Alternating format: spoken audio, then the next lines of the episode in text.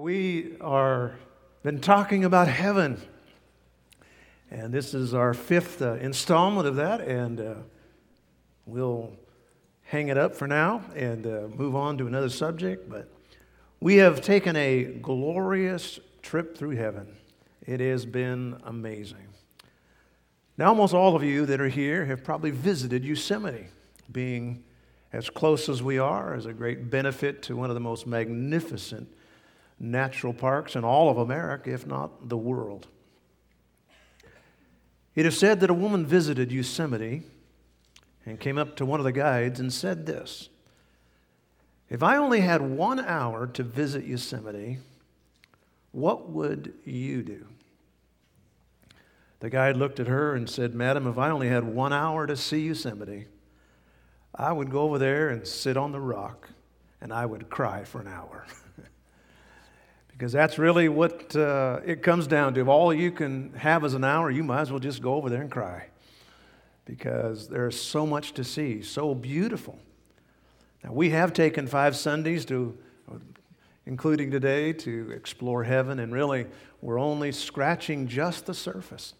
And maybe after it all, we maybe just go and cry, because there's so much more. I want to hear more about heaven for sure.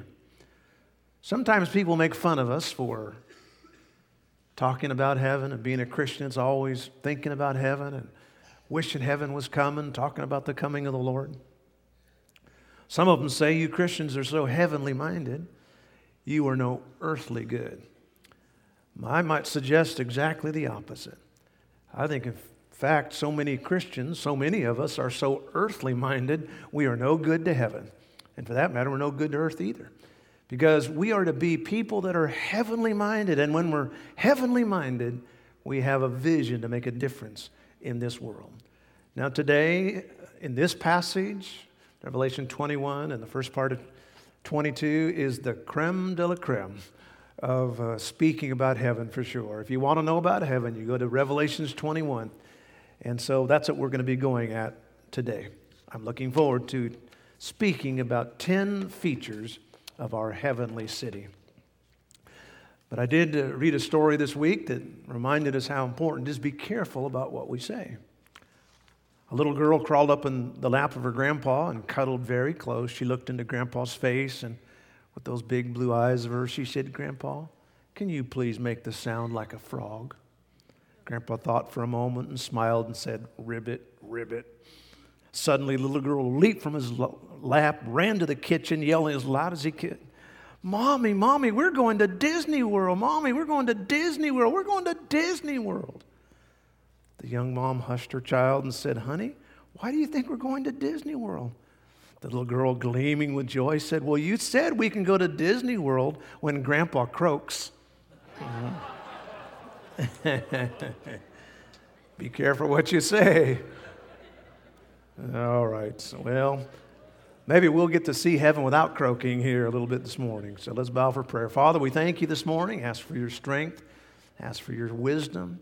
Holy Spirit of God, meet with us as we look into your word. In Jesus' name, amen. The Apostle Paul is banished to a small little Grecian island. It was the favorite place that the Roman government, which had control over much of the Middle East at that time, it was a little penal colony in a small little island, about 30 miles in circumference, not very big at all, no trees. In fact, the very name Patmos means barren. It was a rocky, craggy, just dry, nothing place. People were put there who were not in favor with the Roman government, and basically you would go there and you would just break rocks or you would do whatever, but it was a terrible, terrible place. He was exiled there for his preaching the gospel. Not a lot has changed in 2,000 years around the world, where preaching the gospel will get you in prison, similar to that pastor in Turkey right now, who they just for preaching God's word. But all over the world, We have a great need here about heaven. And John is exiled to the Isle of Patmos. It must have been terribly lonely. It must have been just a horrible place to try to have any sort of comfort. And there in the midst of all of that, God gives him a vision. You got to imagine he was the most excited guy that there ever was. And so let's very quickly, if you would, there's a very long outline, so we want to get into that here this morning. We're going to chapter 21, verses 9 through 11. First of all, the summary of this city. The Holy Spirit gives us a quick summary of the aspects of the city, the fourth heaven, the New Jerusalem. First of all, the person. Who are the people that are involved? Verse 9, there came unto me one of the seven angels, which had the seven vials full of the seven last plagues, and talked with me, saying, Come hither, I will shew thee the bride, the Lamb's wife. Now God has a variety of work that he asks his angels to do. Sometimes, like angels, like pastors, must sound a trumpet of warning to a careless world. Other times, thank God, they get to preach to the choir. They get to preach to those who love the Lord. And here they get to share the good news that God is opening up this wonderful place called heaven. I'm sure the angels must have lined up to get that news out. Can you imagine the angels hearing the news that 100-year-old Abraham and 90-year-old Sarah were going to have a child? I'm sure the angels must have lined up. I want to tell him. I want to tell him. No. He got to tell the last one. I want to tell him. And the angel that went and told Abraham, the Bible says, when Abraham heard that news, he fell on his face laughing. I know some of you, if you heard that at that age, you would fall on your face crying. But the angels get to tell the good news once in a while. And that's an awesome thing to think of, that when eternity begins, we're going to be running with the angels. And notice what it says in that verse. It says, I will show thee the bride, the Lamb's wife. Here it's really referring, it's personalizing a city, but it's reminding us that the city is full of the bride, which are the saved of all the ages. What a collection it must have been in that day that's going to be in heaven.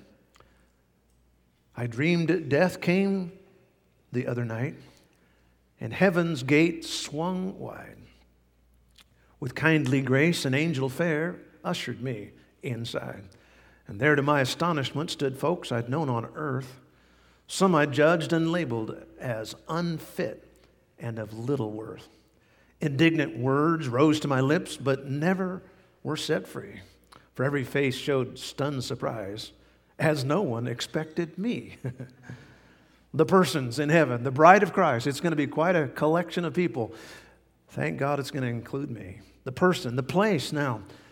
What is this place that John is allowed to see? Verse 10, he carried him away in the Spirit to the great and high mountain and showed me that great city, the holy Jerusalem, descending out of heaven from God. And so the Apostle John gets an ability to get a preview of heaven. But where is he when he gets this preview? Well, he's taken to a high mountain, and that's often what happens when you want to see a lot of things. You go to a high vantage point. And I would say that for us, if we want to see the high view of heaven, we also must climb.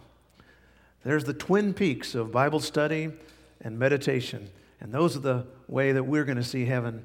Thank God we've been doing that for the last few weeks. The person, the place. Number 3, the point. What is the point that he's going to be speaking about? It's the glory of God. Verse 11, having the glory of God. That's what this is all about. Heaven is all about the glory of God. And her light was like unto a stone most precious, even like a jasper stone, clear as crystal. What is the point of this vision? What is the purpose and what is the focus behind it? It is that heaven declares the glory of God. And it is a very physical place, and it actually, because of its physicality, it sometimes seems almost surreal, but the fact is, it is incredible. It says that it's crystal clear, with a light shining through it, with the hue of a jasper stone. I tried to get a definitive answer about what color jasper was, and the most commentaries and most people who I read said it's more like a reddish type stone. Others said a different color, but whatever the case was, can you imagine a crystal clear, translucent, reddish tint to this city? And the city that we have some little picture depictions. Feel free to throw those up as we go along. But in verse 18, it says, "And the building of the wall of it was jasper, and the city was pure gold, like unto clear glass." I'm telling you, the beauty of this city is going to knock your socks right off. Hinduism might have the Taj Mahal, but I'll tell you one thing, it is a shack compared to the New Jerusalem, that new blessed city. And so we've had a summary of the city. Now, what's the security of the city? This is a long passage here, but any place that's heaven has to be safe for sure. And if it's safe, it needs walls and gates. Verse 12, "And I had a wall great and high, and 12 gates, and at the 12 gates, angels, and names written thereon, which are the names of the 12 tribes of the children of Israel." Now, what are these walls there? What are these gates for? Are they there to keep unbelievers out? Well, no. Actually, they're not to keep the unbelievers out, because the unbelievers, the Bible says, are actually already in hell. What are then these walls? Well, they're actually might be more considered monuments or just symbols of God's constant watch care and His security and His safety. Heaven is a very, very, very safe place. I know in this world we live in, it's not always easy to feel safe. And yet in heaven, it is absolutely incredibly safe. Surrounded walls, surrounded by God, forever separated from any and all evil. In fact, we're even told the height. Skip down to verse 17 for a moment. "And he measured the wall thereof, 144 cubits, according to the measure of a man, that is, of the angel." That's about 500 feet tall. Can you imagine a wall 500 feet tall? I know our president is trying to do what he can to keep our southern borders safe, and they're testing out different prototypes for the walls along that border there. Well, I'll tell you one thing. Here's a good example right here, 500 feet tall. There you go. But notice it says there'll be gates that are always open. People say, "Well, man, heaven sounds like a prison." No, the gates are always open. The fact is, heaven is a beautiful place to go, and it's very open. Now, it says that above the gates are listed the names of the tribes of Israel. Now, why does God put the tribes of Israel there? You think, man, I thought that was Old Testament. They're all gone. No. The Bible reminds us that God made a covenant with Israel. He took Abraham, he's the father of the Jews, and he gave him an unconditional covenant. No matter what else happens in the future, all Israel will have the blessings of God. You'd say, "Well, that cuts me out. I'm not Hebrew." But the fact is, the book of Romans reminds us that when we get saved, we become part of spiritual Israel. That is, we receive all the covenant promises that God gave to Israel. That's amazing. And so God said, "Walk into that gate because you are a spiritual Jew." That means when I get to heaven, my name's going to be Pollockstein. And you're going to be whatever you are, but we're all going to be Jewish in heaven. And notice it says that the angelic guards are placed there at the gates. You'd say, "Well, is that the customs and border control?" No, actually, what it really is, they're just doormen. They're these wonderful big doormen that are there, and they are simply there to honor you. When you walk in, they will just call you by name, and they will say, "Here you go, come right on in." And notice there are an inscription on the gates. Pauline and I, one of our favorite little getaways is to go down to the Monterey area, the Big Sur Peninsula. And we love to go to Carmel and go down to the Carmel Beach. It's our favorite beach to go to. And we like driving around up in little houses there. We were driving around one day, and I realized this is a strange thing because it's the only city I've ever been to that doesn't have any numbers on the houses. You ever notice that? They all just have names. Sea Breeze, Ocean Foam, and whatever else. But they're just names. I thought, okay, this is a ritzy place. They don't even have numbers. They just have, names. Well, that's what heaven's like. It's so ritzy, there's no numbers up there. It just has your name right there. The Bible says you're going to march right into that gate. Verse 13, on the east, 3 gates. On the north, 3 gates. On the south, 3 gates. And on the west, 3 gates. Each of the 4 sides has 3 gates, signifying that from all corners of the globe, people will be there. North, south, east, and west. I remind you that Christianity is not a Western religion. It is a northern religion, a southern religion. It is an eastern religion. It is awesome for all the saints of God. Verse 14, and the wall of that city had 12 foundations. Beautiful foundations. And in the name of the 12 apostles. So we have the 12 tribes of Israel. Now we have the 12 apostles. God's just reminding us that everybody who is genuinely saved, whether they be Old Testament or New Testament saints, they are as welcome to heaven as anybody. Sometimes folks wonder how Old Testament people got saved. We had some folks in our church for a while that kind of spread some false doctrine in our church and said that, back in the Old Testament, people were saved by keeping the law. And that is absolutely a lie. That is a hellish doctrine. No. The Bible says Noah found what? Grace in the eyes of the Lord. Noah was saved by grace. Everybody's always been saved by grace. I always chuckle when people say this is the day of grace. No, it's been the day of grace since Adam and Eve, friends. No one ever got saved by works. It's always a day of grace.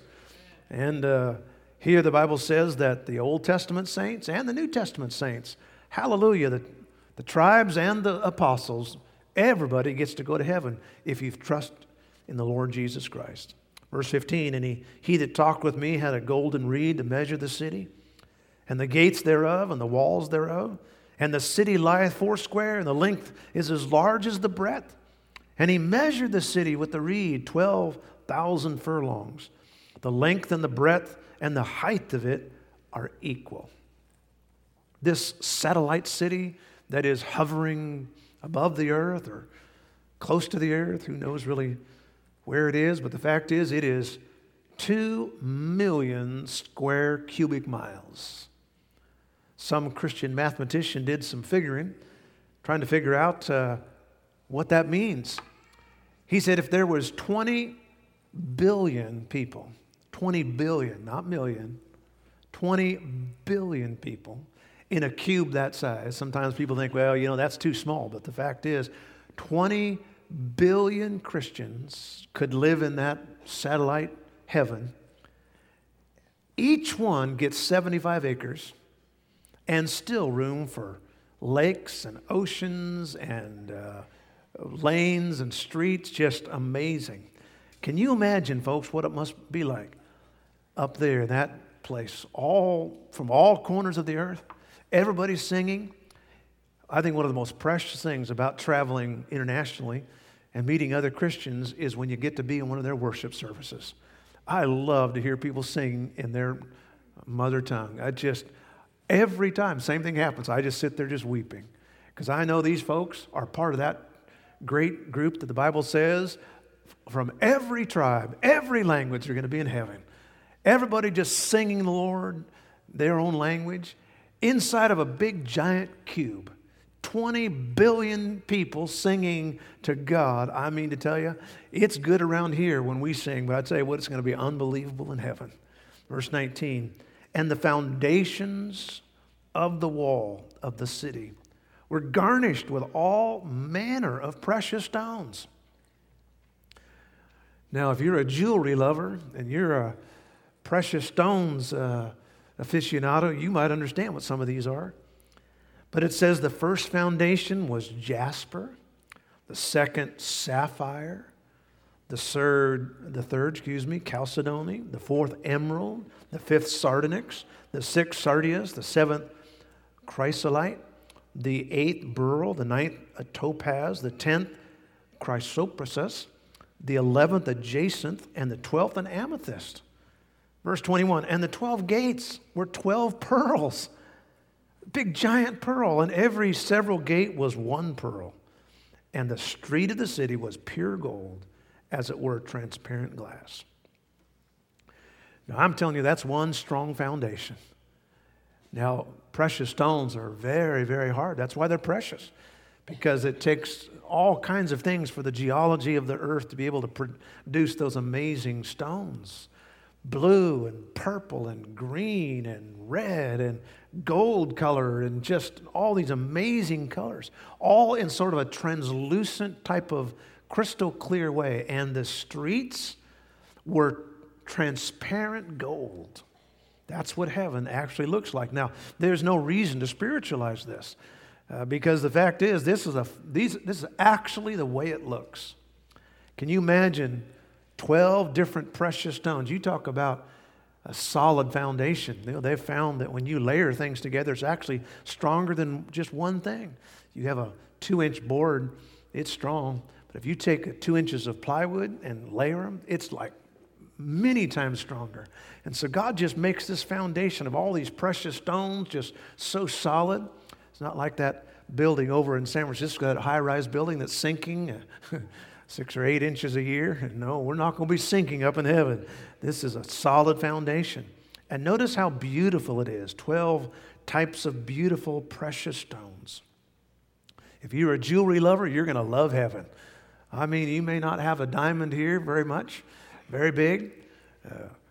We had to buy a saw blade the other day to cut that concrete. And I asked John why it's so expensive, because it has diamonds in the edge of that thing. I looked at that thing and I thought, my goodness, that looks like some of the diamonds on the rings that I try to buy. A little tiny thing, can't even see them. But diamonds and rubies and, well, I'll tell you one thing, it's going to be a precious thing to be saved. And that's what God's simply saying. He said, it's beautiful to be saved. And in heaven, you're going to walk on gold. Streets, it says. Did you hear that? There are streets. That means there's going to be order in heaven. Orderly streets where you get to walk on. And if you've been to some of the cities in our country, you kind of wonder how anybody could ever lay out such a city. We went to New Orleans, and I'm still trying to figure that place out. I mean, you can't figure out where streets go where down there. But you know, heaven's going to be absolutely just laid out. It's going to be so amazing. The Bible says there's actual streets and there's mansion. If we're walking, that suggests that it's not going to be a place of inactivity. It's going to be restful, but it's not going to be inactivity. The Bible says there's going to be lots of motion because they're going to be walking. You're going to be walking with Jesus. Everybody gets to see the face of God. You get to walk with the Lord. You get to walk with each other. We're told in 1 Corinthians that there's a suggestion that we're going to be known even as we're known. Just like a kernel of corn becomes a weed of corn, becomes a plant of corn. Maybe a little different in its look, but you still know it's wheat. And that's what we're going to be like. We may be a little different, but still know what we're like. And so we're going to fellowship with people we've always loved. We're going to walk around there, walk with the Lord. We're going to be walking. One of the most precious things I think to do with anybody you love is just take a walk. And notice how clean it is. The Bible says it's like transparent gold.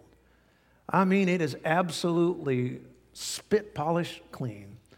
The cleanest city that there's ever been. They say if you live in Singapore and you even spit on the ground, you can get arrested. They say Singapore is the most amazing, clean city in the world. And yet the fact is that the new heaven is going to be so clean, it's going to be like beautiful streets, crystal clear, like gold. It's going to be solid. It's going to be firm footing. And when I walk, I like to have firm footing. I know some of our folks love to take off hiking up through the mountains, walking over boulders, and I have to say, thank you, no thank you. I want something solid to walk on, boy, for sure. And in heaven, no boulder jumping, for sure. You're going to be walking on solid streets that are solid. And each gate is a pearl. Why would each gate be a pearl? Well, because it's the way. And Jesus is the pearl of greatest price. He is the way, the truth, and the life. And so the summary of the city, the security of this city. Now, the sanctuary of the city, verse 22. I saw no temple therein, for the Lord God Almighty and the Lamb are the temple of it. We're going to be going to church in heaven. Awesome worship, amazing praise, incredible fellowship in a building not made with hands. Why? Because the presence of God is going to be so great, it's just going to be like church everywhere. It's going to be like 100% church all the time. I mean, just going to be fellowshipping. Sometimes I walk out into that small little lobby of ours, and I mean, you can't even hear yourself think out there. That little thing, everybody talking and laughing and such a beautiful time. Heaven's going to be like that. It's going to be like church all over, wherever you go.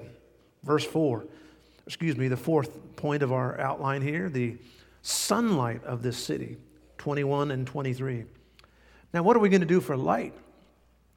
You can't walk around in the dark. Verse 23, the city had no need of the sun, neither of the moon to shine in it, for the glory of God did lighten it, and the Lamb is the light thereof. Now, I love the sunset. There's some very beautiful sunsets we've seen. And occasionally, especially in the fall here, sometimes the spring, you'll see these amazing sunsets. But as much as I like sunsets, the sunrise is so much better. Because the sunrise, you feel like, okay, now I'm alive. I didn't die during the night, so you know it's the feeling of warmth. It'd be a dismal place if there was no sun. But the Bible says the sun in heaven is not the typical sun. It is actually God Himself. He is a divine nuclear reactor. We don't have solar power up there. We have Savior power, and that's what we're going to have in heaven. We're going to have. It's going to be gloriously bright, beautifully bright. Abraham Lincoln, our president, one time was walking along a country road, and he looked up into the stars, and he said to the person who was walking with him, he said, you know, I never look at them without the thinking that I'm actually looking into the face of God. He said, I understand how some people can look at earth and become an atheist. But he said, I cannot ever conceive looking into the heavens and saying there is no God. There's something about the glory of God that is the sun. The fifth point of our outline is the settlers of the city, verses 24 and 25. Now, is this going to be like a big Western society group picture? No. Look at verse 24. The nations of them which are saved shall walk in the light of it. If you're saved, you're going to be in heaven. It makes no difference. The color of your skin, whatever physical features, whatever language, makes no difference. The kings of the earth do bring their glory and honor into it, and the gates of it shall not be shut all by day, and there shall be no night there. Every nation that has ever lived, even ones that have gone into extinction, the Bible says every nation. What are the demographics of heaven? Well, you know, on earth, there are different demographics. In America, they talk about the 1%. The 1% who owns 40% of the American wealth. And I'm definitely part of the 99%. We kind of down that 99 there. But the demographics of heaven, every nation and it says kings, as well as people who are not kings. Jesus is not just a poor man's God. He's every man's God. And notice the constant access. The gates will never be shut. Well, there's no night. There's no shutting of the gates. There's really no need to shut the gates because everybody's saved. And it's just one big glorious church service. And I think it's just a constant reminder that God's door is always open. He's a God of mercy, as we sung so beautifully a little bit ago. The sixth point here about heaven is the space of the city. Verse 26, what kind of lifestyle do we find in that city? And they shall bring the glory and honor of the nations into it. Whatever is excellent, and whatever is valuable, and whatever is wonderful on earth, the Bible says you bring it into heaven in a better and greater way.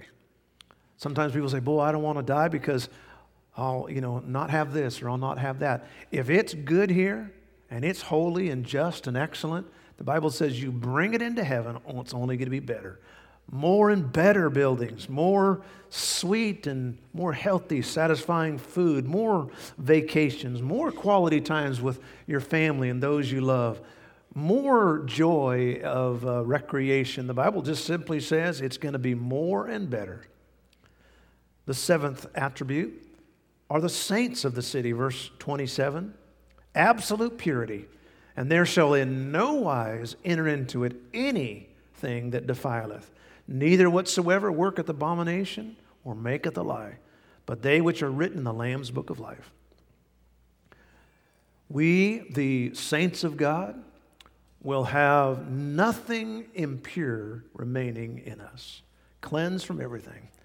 Now, you're here this morning, and if you're a born-again child of God, you have been, and you're saved. It's a wonderful thing. But you and I both know that we have an old sin nature, and there are things in us that remain. There are things that just seems like just always such a struggle. And at best, we have imperfections. And yet the Bible says in heaven, we are perfectly pure. No sin in heaven. Any habits or hang-ups or issues that we have here, be gone. I'm not going to have this issue in heaven. It says absolutely none. Notice what it very clearly says, no defiling. Nothing that mocks God. And I will tell you, if as Christians we get so tired of seeing our God mocked by the media, mocked by false religion, no abomination. Every day, it seems like, every week, every month, it just gets more and more the perversion of our society. Paraded now on the front of children, precious little grade school children going to public schools. It's now part of California law where they are demanded to hear about homosexuality. It's just terrible. But the Bible says no defiling, no abomination, and no liars. Be nobody to betray you in heaven. And if anybody is ever stung from the depth of someone's betrayal, it'll never be there in heaven. Nobody's going to trick God. Look what it says. It says only people whose names are written in the Lamb's book of life. That's the only people there. On earth, we can trick God. I mean, we can trick people, but we can't trick God even on earth, but certainly never in heaven, because the Bible says the only people there actually have their name written in the Lamb's book of life. Now, I believe it's an important thing to be a church member. But even if you have your name on a church roll, it doesn't mean you're going to go to heaven. You've got to have your name written in the Lamb's Book of Life. And if your name is written in the Lamb's Book of Life, then it's fine.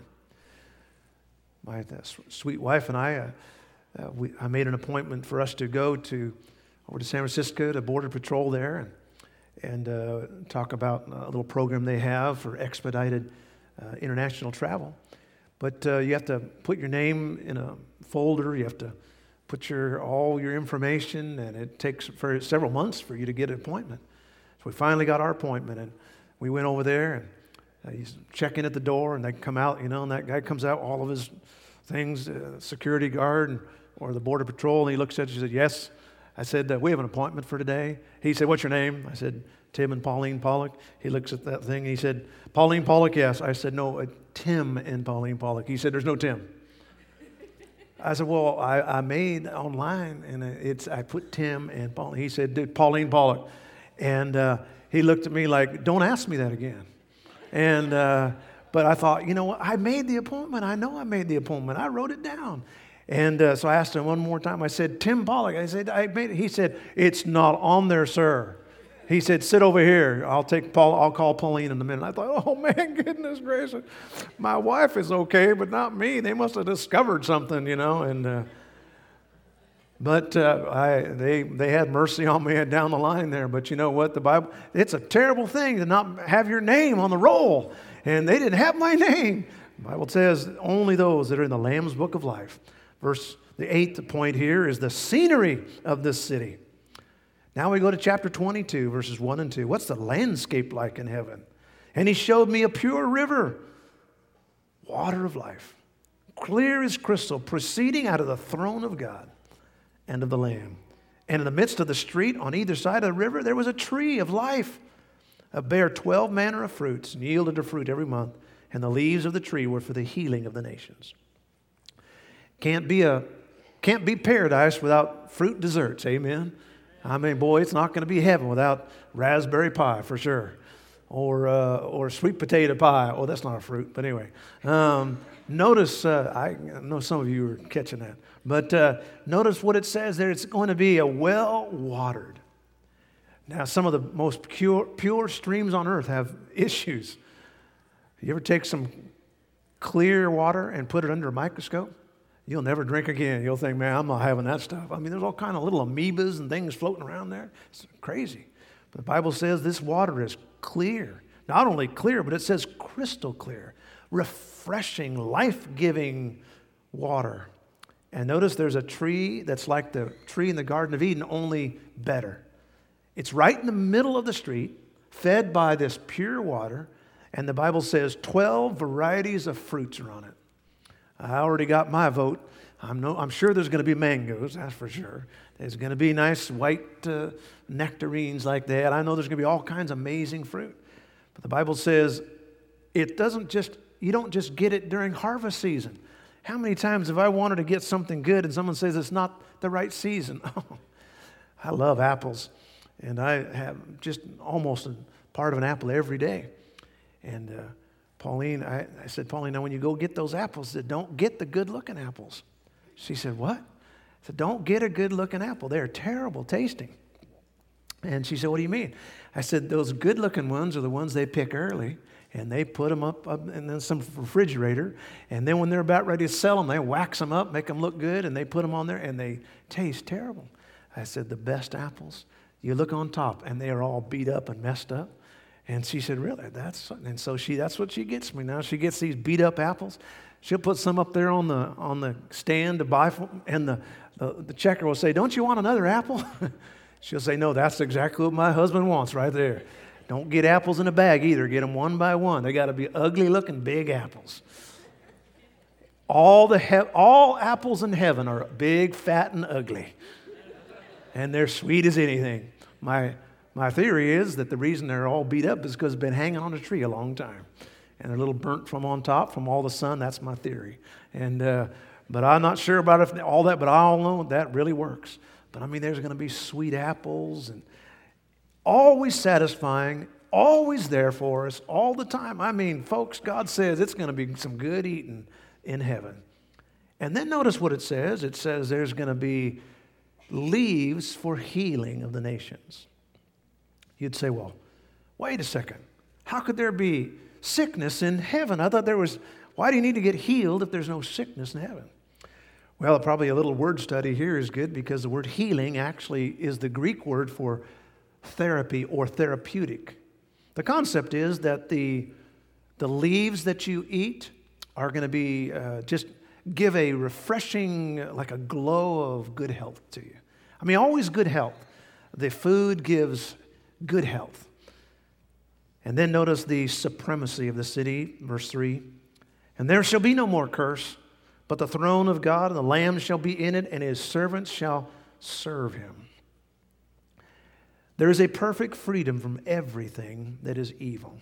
Now notice what it says. It says no more curse.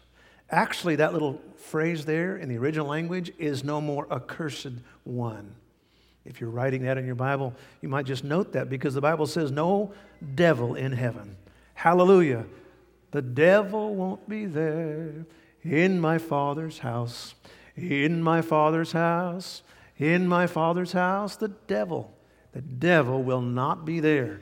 And it says we'll serve him. Notice what it says. And his servants shall serve him.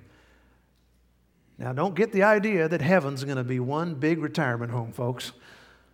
You're not going to be wearing a halo, sitting on a rocking chair, just thinking about how good the times used to be, plucking a harp. That's not going to work. The Bible says we are going to be serving in heaven.